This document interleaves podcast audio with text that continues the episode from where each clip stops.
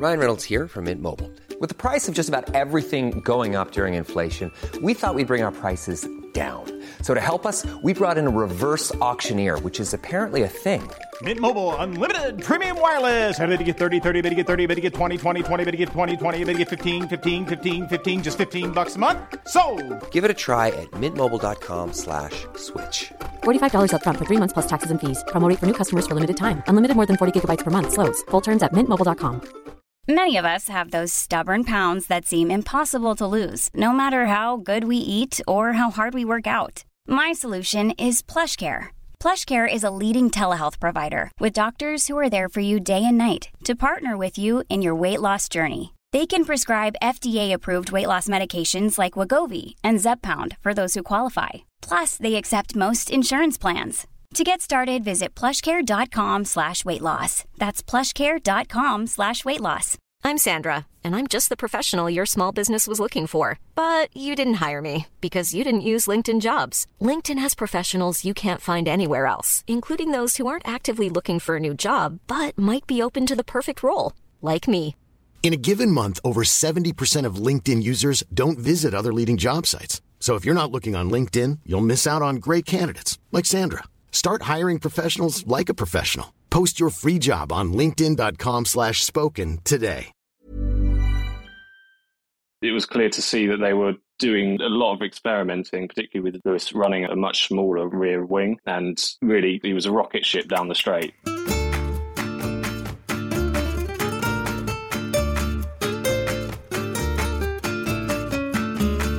It was a sunny weekend in Barcelona for fans of the Mercedes F1 team as the Brackley based unit secured their first double podium of the season with their revised W14 car. But just how much encouragement should we take from the strong race pace of the W14B? Were any of the gains track and condition specific? And where do the team go from here as they continue to hunt down Red Bull? Join me, Balve Baines, on this episode of the Silver Arrows podcast as we discuss all the main talking points from the Spanish Grand Prix.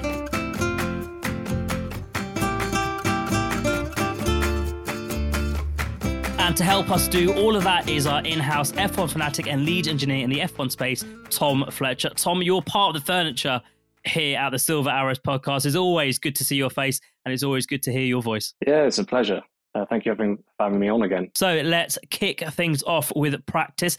It ended up being a very strong weekend for Mercedes, but it wasn't a very rosy picture at the end of Friday practice, with both Mercedes drivers considerably off the pace, Tom. Yeah, I think this really was down to maybe a bit of track conditions alongside not fully understanding the maybe the package that they they had brought along. I think it was it, it was clear to see that they were doing a, a lot of experimenting, particularly with Lewis running a, a, much smaller rear rear wing, and really he was he was a rocket ship down the straight. But I, I think he's he's chosen to do that to to protect the the front axle. Is um, George is sort of running a more a more neutral car, chopping and changing things around, and making a few changes overnight into Saturday with um, Schumacher blown back, I think, to run the sim overnight to, to really get a handle on, on what they should do in, in the morning. You mentioned the, the front axle there, Tom. You mentioned it in last week's episode as well. So why is that front axle so important for Hamilton? It's not, not so much for Hamilton in this case. So so Barcelona is front limited circuit. So what, what I mean by that is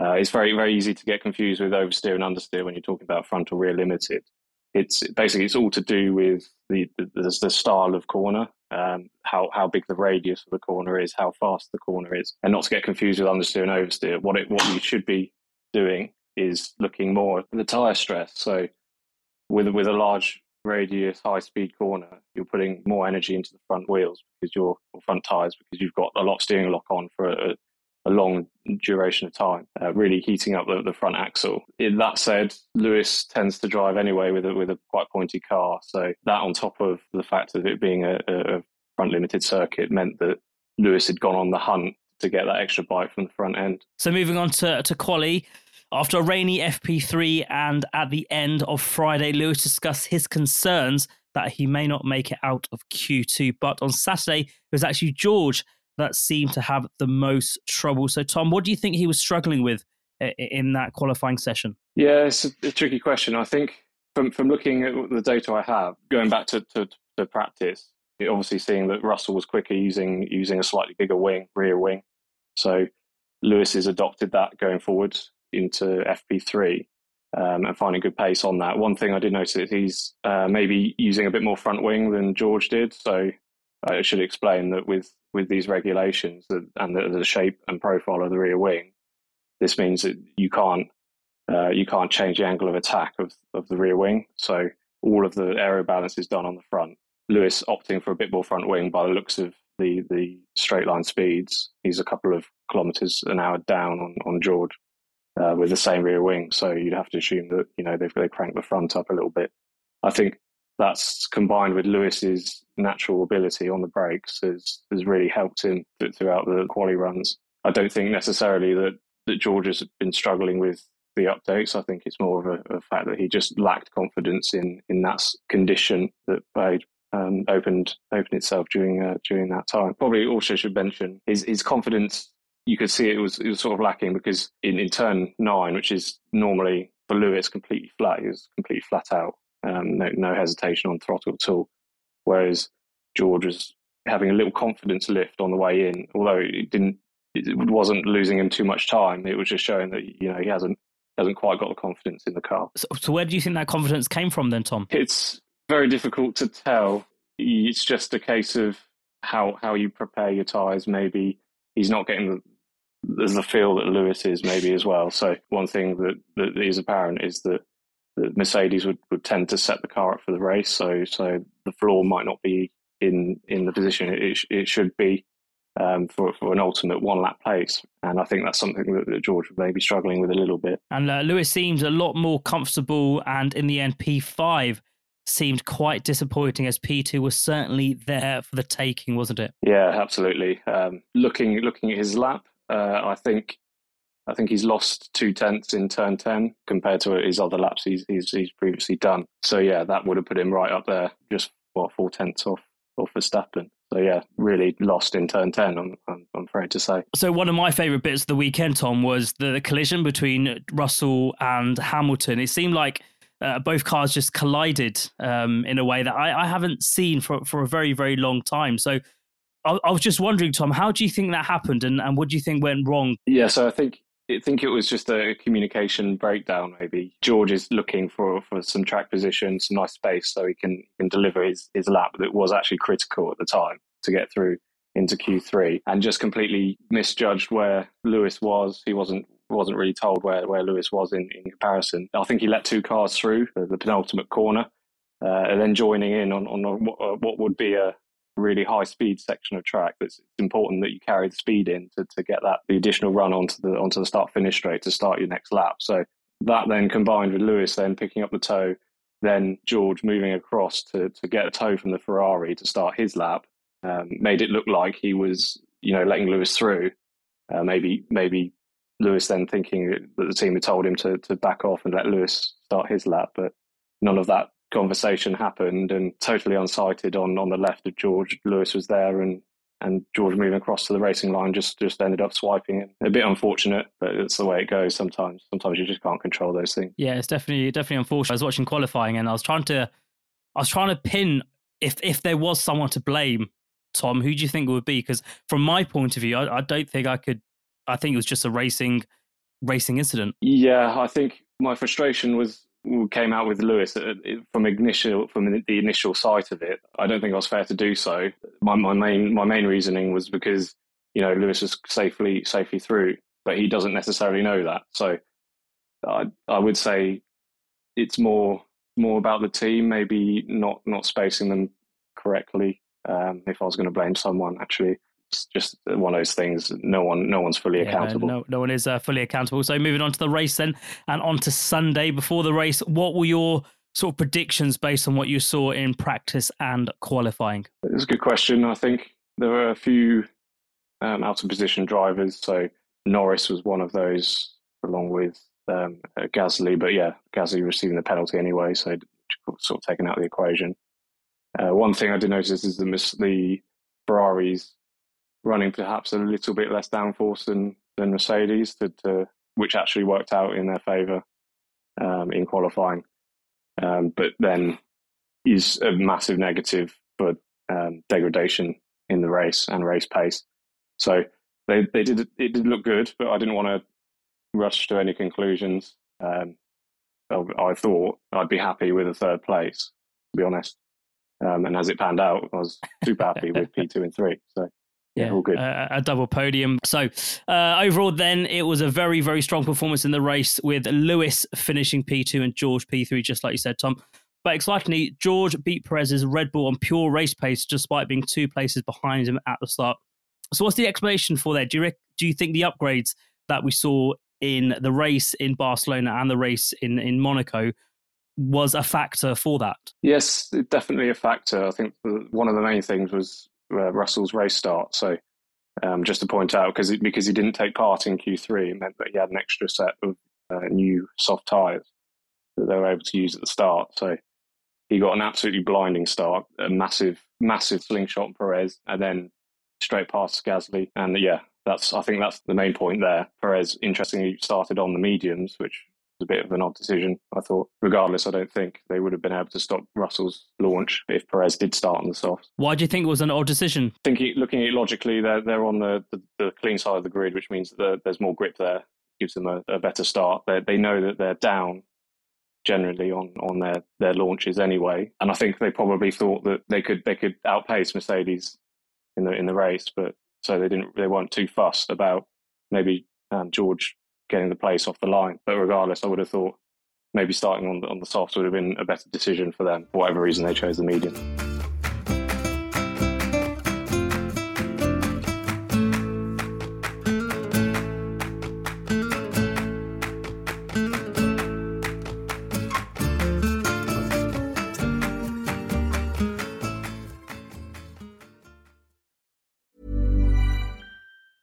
There's never been a faster or easier way to start your weight loss journey than with PlushCare.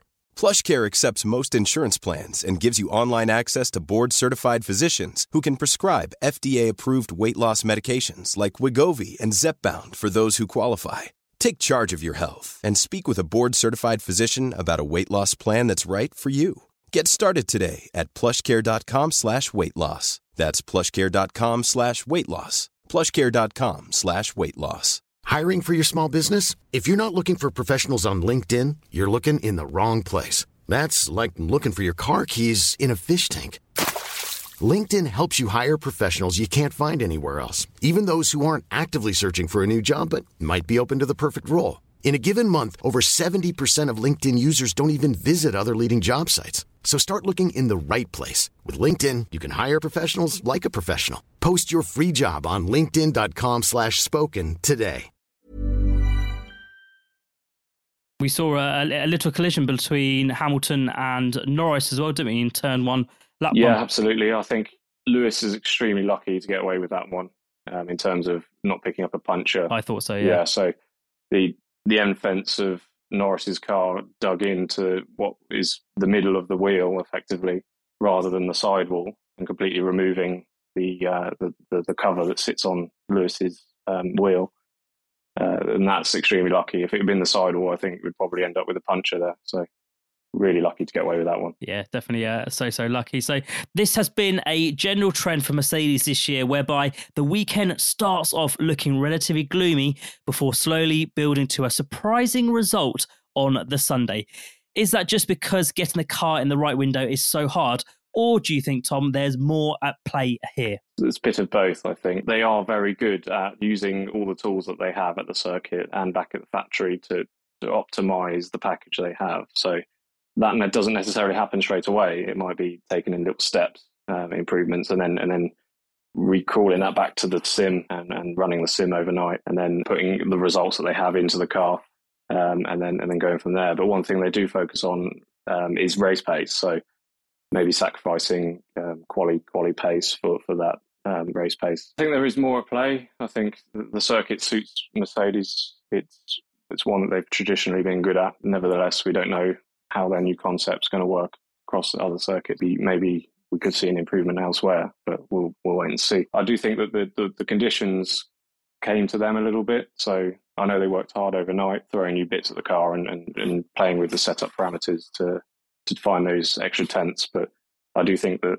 the cooler temperatures did suit them. It wasn't wasn't too hot and wasn't too cold. It was just right in the sweet spot for, for how their car works. One important thing is that, uh, an encouraging thing is that throughout the race, we saw uh, the both drivers saying that the balance was good, which is really, really, really good news. So particularly as, as a fuel load comes off and we see a range of different conditions uh, with the car um, in terms of weight, and we're not seeing too much of a, a, a change in the balance. And, and both both drivers are, are, happy with that, which is really really encouraging. And uh, George seemed to think it was raining, but actually it was uh, it was sweat inside his uh, helmet, which I thought was uh, which I thought was quite funny.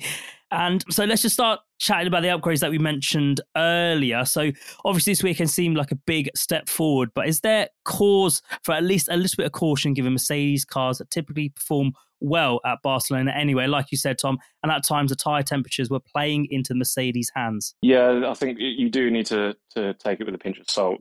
We have to wait and see, really. The next up is Canada, which is um, which is rear limited, which will be interesting to see uh, the differences there and see see how they perform in, in maybe the slower speed corners.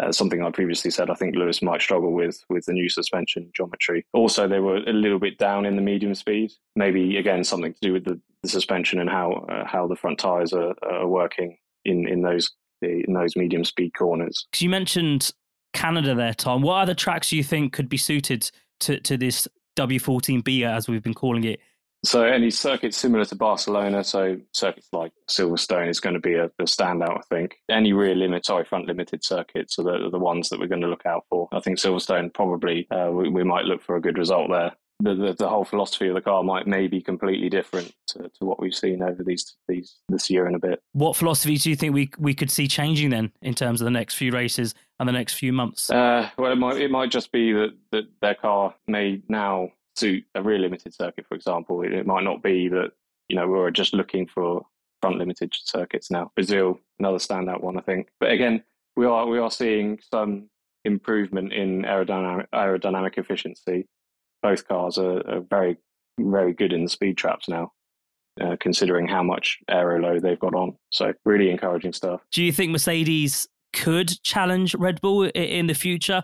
Uh, we saw an interview with uh, Rosberg, uh, the ex Mercedes driver, challenging Horner on how quick uh, Perez is. So, do you think the Mercedes could challenge a Red Bull? Well, first of all, you need to consider okay, that at the end of the race, there were 24 seconds down around that on, on Max Verstappen, Lewis anyway. And now that equates to roughly 3.5 tenths a lap. When you look at it like that, you think maybe maybe there is a chance here. But then you have to appreciate that that's three and a half tenths plus then whatever Red Bull are going to develop um, uh, on top of that. So then having said that again, we might be looking at maybe the laws of diminishing returns. So as we approach what's possible in physics, the the steps that Red Bull are going to take are going to be smaller and smaller, whereas you know Mercedes are going to be bigger at the moment. So yeah, I think is that down to the budget cap? Do you think? Uh, no, just from a well, from both. From from a physics standpoint, you, there's only there's only so fast the car can go around a track, and then from a from a budget cap point of view, yes, that's going to be a bit more tricky because uh, Mercedes maybe have used a little bit more of that resource um, to just to turn around their season. But but we have to bear in mind that this is all this is all building for the, for the following season, so 2024. And it's all about the, the progression we make here and, and how Mercedes learns from these small steps and, and are able to, to incorporate it into next year's car. But then the rules aren't changing uh, massively, so we're gonna we're gonna see a point where it's just not possible to go any faster. It is looking good, and that's when the new reg changes come in in 2026. But in terms of Barcelona, Tom, who you, which driver do you think left a happier man? I think Lewis probably. I think that these upgrades have, have allowed him to exploit some of his attributes in braking um, and in, in, corner entry. So I think he's more comfortable. He's I think maybe the old car sort of suppressed where he was good, if that makes sense. So yeah, so so it's not a case of, of George maybe struggling a little bit. It's more of a case that Lewis is now taking a, a, a bigger step forward, maybe.